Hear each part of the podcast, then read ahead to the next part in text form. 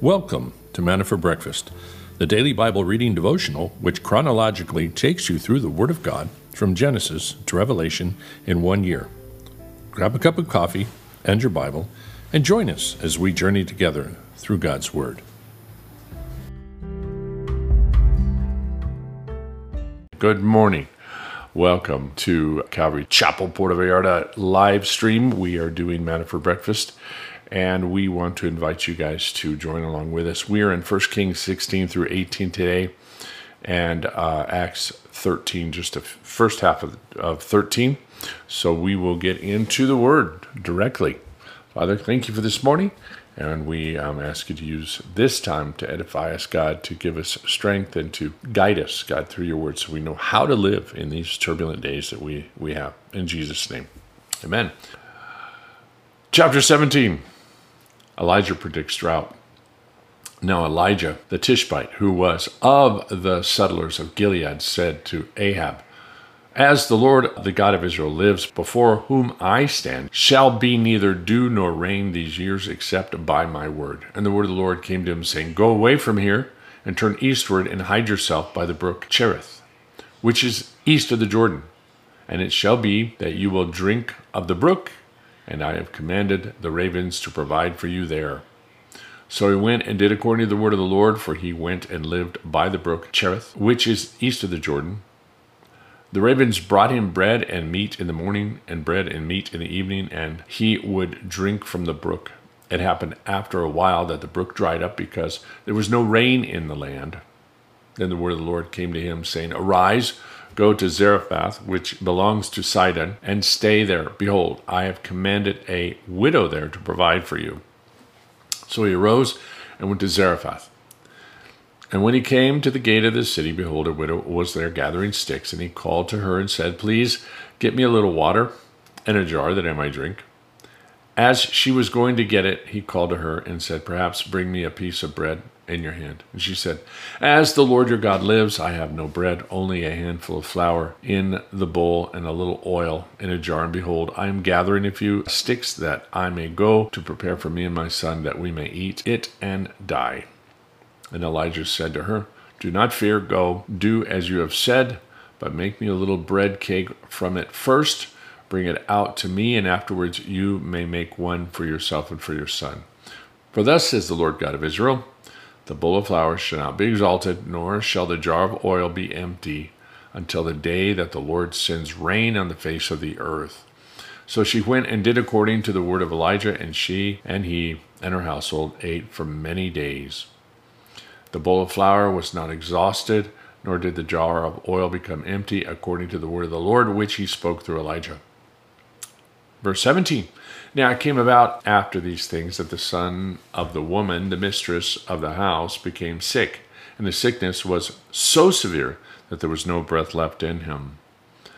So she said to Elijah, What do I have to do with you, O man of God? You have come to me to bring me iniquity, to remembrance, and to put my son to death. And he said to her, Give me your son. Then he took him from her bosom and carried him up to the upper room where he was living, and he laid him on his own bed. And he called to the Lord and said, O Lord my God, have you also brought calamity to the widow with whom I am staying by causing her son to die?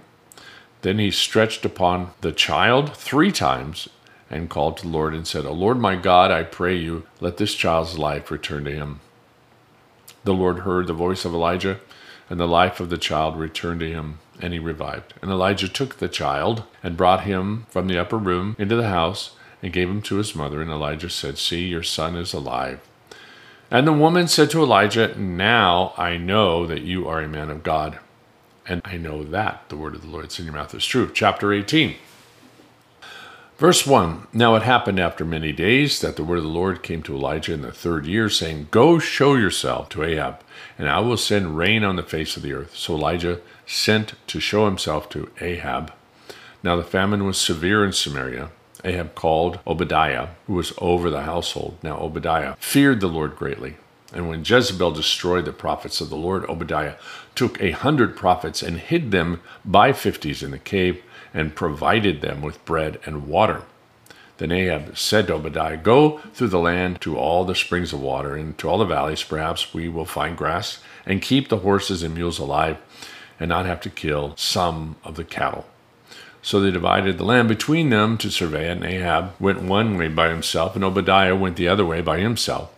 Now, as Obadiah was on the way, behold, Elijah met him, and he recognized him, and fell on his face, and said, Is this you, Elijah, my master? And he said to him, It is I. Go, say to your master, Behold, Elijah is here. And he said, What sin have I committed that you are giving your servant into the hand of Ahab to put me to death? As the Lord your God lives, there is no nation or kingdom where my master has not sent to search for you. And when they said, He is not here, he made the kingdom or nation swear that they could not find him. And now you are saying, Go, say to your master, Behold, Elijah is here. It will come about when I leave you that the Spirit of the Lord will carry you where I do not know. So when I come and tell Ahab, and he cannot find you, he will kill me. Although I, your servant, feared the Lord from my youth. Has it not been told to my master what I did when Jezebel killed the prophets of the Lord, that I hid a hundred prophets of the Lord by fifties in, in a cave, and provided them with bread and water? And now you are saying, Go say to my master, Behold, Elijah is here, and he will then kill me? Elijah said, As the Lord of hosts lives, by whom I stand, I will surely show myself to him today. So Obadiah went to meet Ahab and told him, and Ahab went to meet Elijah. When Ahab saw Elijah, Ahab said to him, Is this you, you troubler of Israel? And he said, I have not troubled Israel, but you and your father's house have, because you have forsaken the commands of the Lord, and you have followed the Baals. Now then, send and gather to me all Israel at Mount Carmel, together with 450 prophets of Baal and 400 prophets of Asherah who eat at Jezebel's table. So Ahab sent a message among all the sons of Israel and brought the prophet together at Mount Carmel. Elijah came near to all the people and said, How long will you hesitate between two opinions? If the Lord is God, follow him, and if Baal, follow him. But the people did not answer him a word. Then Elijah said to the people, I alone am left a prophet of the Lord, but Baal's prophets are 450 men. Now let them give us two oxen, and let them choose one oxen for themselves, and cut it up, and place it on the wood, but put no fire under it. Then I will prepare another ox, and lay it on the wood, and I will not put fire under it. Then you will call on the name of your God, and I will call on the name of the Lord. And the Lord who answers by fire, he is God. And all the people said, It is a good idea. So Elijah said to the prophets of Baal, Choose one ox for yourselves and prepare it first, for you are many, and call on the name of your God, but put no fire under it. Then they took the ox which was given them, and they prepared it and called on the name of Baal from morning until noon, saying, Oh, Baal, answer us. But there was no voice, and no one answered. And they leaped about the altar which they made. And it came about at noon that Elijah mocked them and said, Call out with a loud voice, for he is a God. Either he is occupied or gone aside, or he is on a journey, or perhaps he is asleep and needs to be awakened. So they cried with a loud voice and cut themselves according to their custom with swords and lances until the blood gushed out on them. When midday was past, they raved until the time of the offering of the evening sacrifice, but there was no voice. No one answered, and no one paid attention. Then Elijah said to all the people, Come near to me. So all the people came near to him, and he repaired the altar of the Lord which had been torn down. Elijah took twelve stones, according to the number of the tribes of the sons of Jacob, to whom the word of the Lord had come, saying, Israel shall be your name. So with the stones he built an altar in the name of the Lord, and he made a trench around the altar, large enough to hold two measures of seed. Then he arranged the wood and cut the oxen in pieces and laid it on the wood. And he said, Fill four pitchers with water and pour it on the burnt offering and on the wood. And then he said, Do it a second time. And they did it a second time. Then he said, Do it a third time. And they did it a third time. The water flowed around the altar and also filled the trench with water. At that time of the offering of the evening sacrifice, Elijah, the prophet, came near and said, O Lord, the God of Abraham, Isaac, and Israel, today let it be known that you are God in Israel, and that I am your servant, and I have done all these things at your word. Answer me, O Lord, answer me, that this people may know that you, O Lord, are God, and that you have turned their heart back again. Then the fire of the Lord fell and consumed the burnt offering and the wood and the stones and the dust and licked up the water that was in the trench. When all the people saw it, they fell on their faces and they said, The Lord, He is God. The Lord, He is God. Then Elijah said to them, Seize the prophets of Baal. Do not let one of them escape. So they seized them, and Elijah brought them down to the brook Kishon and slew them there. Now Elisha said to Ahab, Go up, eat and drink, for there is the sound of the roar of a heavy shower. So Ahab went up to eat and drink, but Elijah went up to the top of Carmel, and he crouched down on the earth and put his face between his knees. And he said to his servant, Go up now, look towards the sea. So he went up and looked and said, There is nothing. And he said, Go back seven times. It came about at the seventh time that he said, Behold, a cloud as small as a man's hand is coming up from the sea. And he said, Go up, say to Ahab, Prepare your chariot and go down, so that the heavy shower does not stop you. In a little while the sky grew black, and the clouds and the wind, and there was a heavy shower. And Ahab rode and went to Jezreel. Then the hand of the Lord was on Elijah, and he girded up his loins, and he outran Ahab to Jezreel. Wow, um, you've got to you've got to appreciate the the drama and the intensity of what was going on there with Elijah. So, in all of the beginning of his ministry, we're moving into the time of these mighty prophets, in because we're in the division of Israel, north and the south, and God still has a heart for those in the north, even though Jeroboam has blown it, and, and these other sons of Jeroboam that are coming about are also causing the people to fall into gross immorality and idolatry. Uh, he sends the prophets and Elijah, major prophet, comes on the scene to minister to those people that were straying from God, from the north and from the south. And he comes to them to minister to them and to challenge them to reflect on who is really God. And we see at first he calls for famine. Again, it's to get the people's attention. Most people won't pay attention and really think about heavenly things or about God if their life is going well, if they have plenty of money, plenty of food, everything's fine. It's when they have nothing that they start really thinking about what's the purpose of life? Why am I here? What's real? This happens to the widow. And of course, God sends her to her. And we see now that he's establishing himself in Israel as a mighty prophet that has the power to stop the rain, has the power. This is why Ahab's been looking for him. Somehow they know it's because of him the rain has stopped. He also has the power to shall multiply, not the loaves and the fishes, but here the oil and the bread the oil and the grain. And so he's able to maintain food for this one faithful widow and her son. But then he also has the power, God gives him the power to resurrect from the dead. And don't you know everybody knew about that? This wasn't an isolated thing. All the people in the land would have heard of this, would have understood it, would have known it, and would have talked about it. And said it's because of Elijah that we have this drought. Elijah has this kind of power over life and death. And so they would have highly respected him, which then gives him this ability to challenge Ahab and Jezebel, which pop on the scene right now. They've led the people into worship of Baal, far, far away from God. And the people had turned away. So he then brings up this challenge to all the prophets of Baal so that he can show and call people back is not was much to condemn the people, it was to condemn Ahab and Jezebel, but to invite the people back to show by this power. So God is the God who can bring down or fire from heaven. He is the Almighty God. He proves himself here to be the only God, and that Baal has no power at all. When at all anyway, but no power. God himself is challenging them. They have certain amount of power, these fallen de- demons have a certain amount of power to deceive people and to do certain things. But in this instant, God would not allow them manifest to manifest anything to the people. And then, of course, they're dealt with. The justice of God is being brought back. They, these prophets are killed. Remember, Jezebel had been killing the prophets of Yahweh.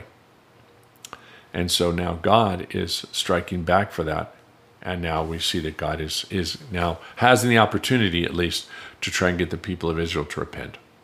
Chapter 13 of the book of Acts. Now there was at Antioch in the church that was there prophets and teachers, Barnabas and Simon who was called Niger, and Lucius of Cyrene and Manaen who had been brought up with Herod the Tetrarch and Saul.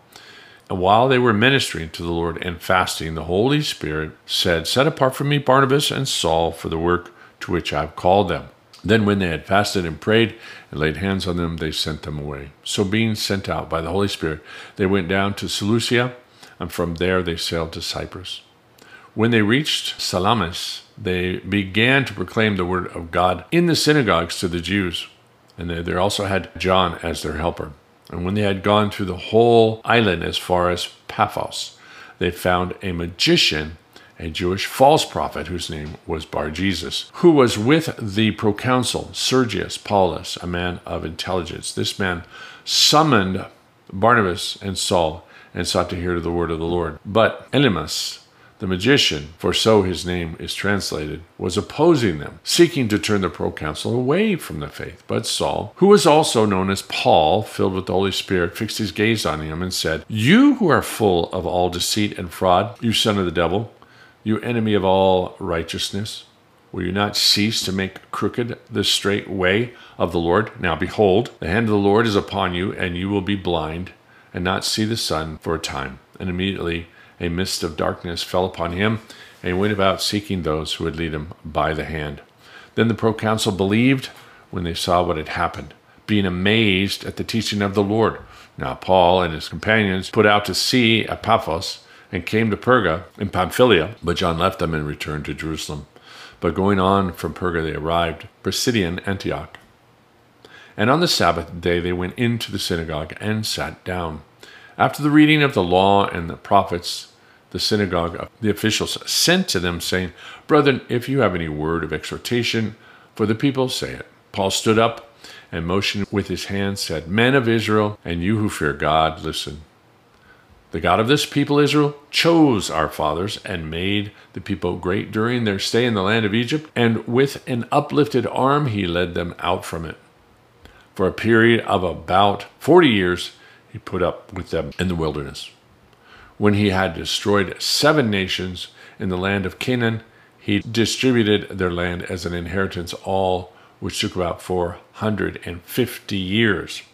After these things, he gave them judges until Samuel the prophet. Then they asked for a king, and God gave them Saul, the son of Kish, this, a man of the tribe of Benjamin, for 40 years. After he had removed him, he raised up Daniel to be their king, concerning whom he also testified and said, I have found David, the son of Jesse, a man after my heart, who will do all my will. From the descendants of this man, according to the promise, God has brought to Israel a Savior Jesus after John had proclaimed before his coming a baptism of repentance to all the people of Israel. And while John was completing his course, he kept saying, What do you suppose that I am? I am not he, but behold, one is coming after me, the sandals of whose feet I am not worthy to untie. Paul's proclamation going far and wide, being sent by the Holy Spirit into the synagogues, was very simple to make them understand their Bible, their Old Testament, that God had sent Jesus by his own volition, by his plan, and that it was all a part of the plan of leading the people out of Egypt to establish them in the land to make them mighty, to grow them in prominence amongst the nations of the world, so then he could bring forth the Messiah to the world. They, the nation of Israel, were the avenue by which God was going to bless the world, going back to Genesis 12 or 15. And he is now proclaiming this to the people in the synagogue who were well versed in everything in the history of Israel, and he's connecting the dots for them. This is what the New Testament does with the Old Testament connects the dots so we understand. And this is why it's it's uh, beneficial for us to read the Old Testament in context and then read it in context of the New and read them both together so we see these things laid, laid out for us. Of course, we see Mark leaving the, the whole missionary tour, going back to Jerusalem. That's going to cause an issue in the future. But Paul and Barnabas now beginning a phenomenal missionary journey and uh, which is going to be super fruitful. We're going to see now they're going to go to the Gentiles, and so many are going to be saved. The Jews are going to respond, but not like the Gentiles. They're going to hear it, but mostly reject it and try and kill him because they're going to go, No way. we don't believe you. We don't believe Jesus could be the Messiah. And then they'll try and kill him for that. Charles Spurgeon Matthew 4 4. Man shall not live by bread alone, but by every word that proceedeth out of the mouth of God. Oh, this is a good one to read right after Elijah uh, being with the widow, right? Surviving on bread alone and water for a long time, but as an example of, of just God's faithfulness in time of drought. If God so willed it, we shall live without bread, even as Jesus did for 40 days. But he could not live without the word. By the word we were created, and by it alone we will be kept. Being, for he sustaineth all things by the word of his power. Bread is a second cause. The Lord himself is the first source of our sustenance. He can work without the second cause as well as with it. And we must not tie him down to one mode of operation. Let us not be too eager after the visible, but let us look to the invisible God. We have heard believers say that in deep poverty, when bread ran short, their appetites became short too. And to others, when common supplies failed, the Lord had sent an unexpected help. We must have the word of the Lord. With this alone, we can understand the devil. Take this from us, and our enemy will have us in his power. For we shall soon faint. Our souls need food, and there is none of them outside the word of the Lord. All the books and all the preachers of the world cannot furnish us a single meal. It is only the word from the mouth of God that can fill the mouth of a believer. Lord, evermore give us this bread. We prize it above royal dainties. Hence the name manna for breakfast. This is why we come every morning seeking it. And the benefit is more than we can know, more than we can even sense, because we cannot live by simple outward sustenance, feeding our bodies.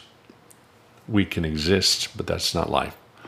Life, as God meant it to be, is life knowing Him, walking with Him, knowing our purpose, knowing that we are loved, and knowing where we're going. Apart from that, we're just existing. So, this is why we have that beautiful verse that man, shall not live by bread alone, but by every word that proceeds out of the mouth of God. That's how we live. Amazing. Let's pray. Thank you, Lord God, for giving us your manna every morning and for sustaining us and even causing our growth and bringing in into our sphere a sense of peace and tranquility, even of just being relaxed, knowing that you are the God of our salvation that's going to work out in the end. As that widow was called to, by an act of faith to produce a piece of bread, her last piece of bread for this prophet God, she chose to believe that you could provide. She chose to believe in the word of God that was being given to her by the prophet. It was your word. She chose, chose to believe it. By that, you sustained her spiritually, but also physically. And so we thank you. We know that you can do this. We know that you have done it. We do pray for anyone who needs the provision of food in their household, that you would come and provide that. But more than that, God, you would provide for them that beautiful sense of your strength and your power as we come to know you, that it would go beyond the physical.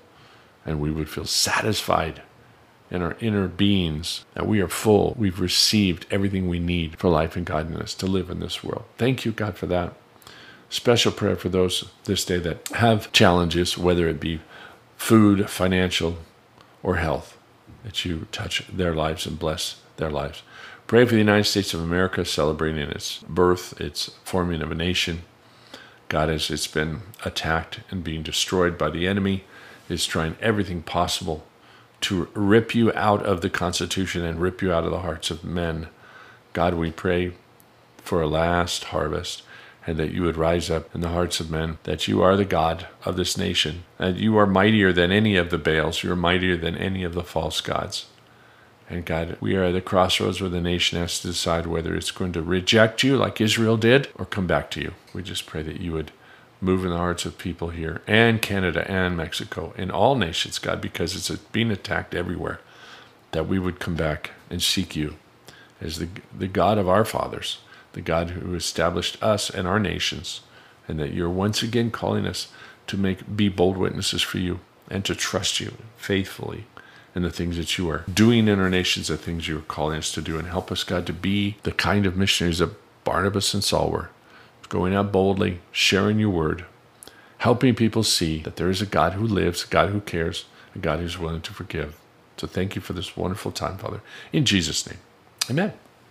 Thank you guys again, and we will continue this tomorrow at the same time. God bless you guys. Bye bye.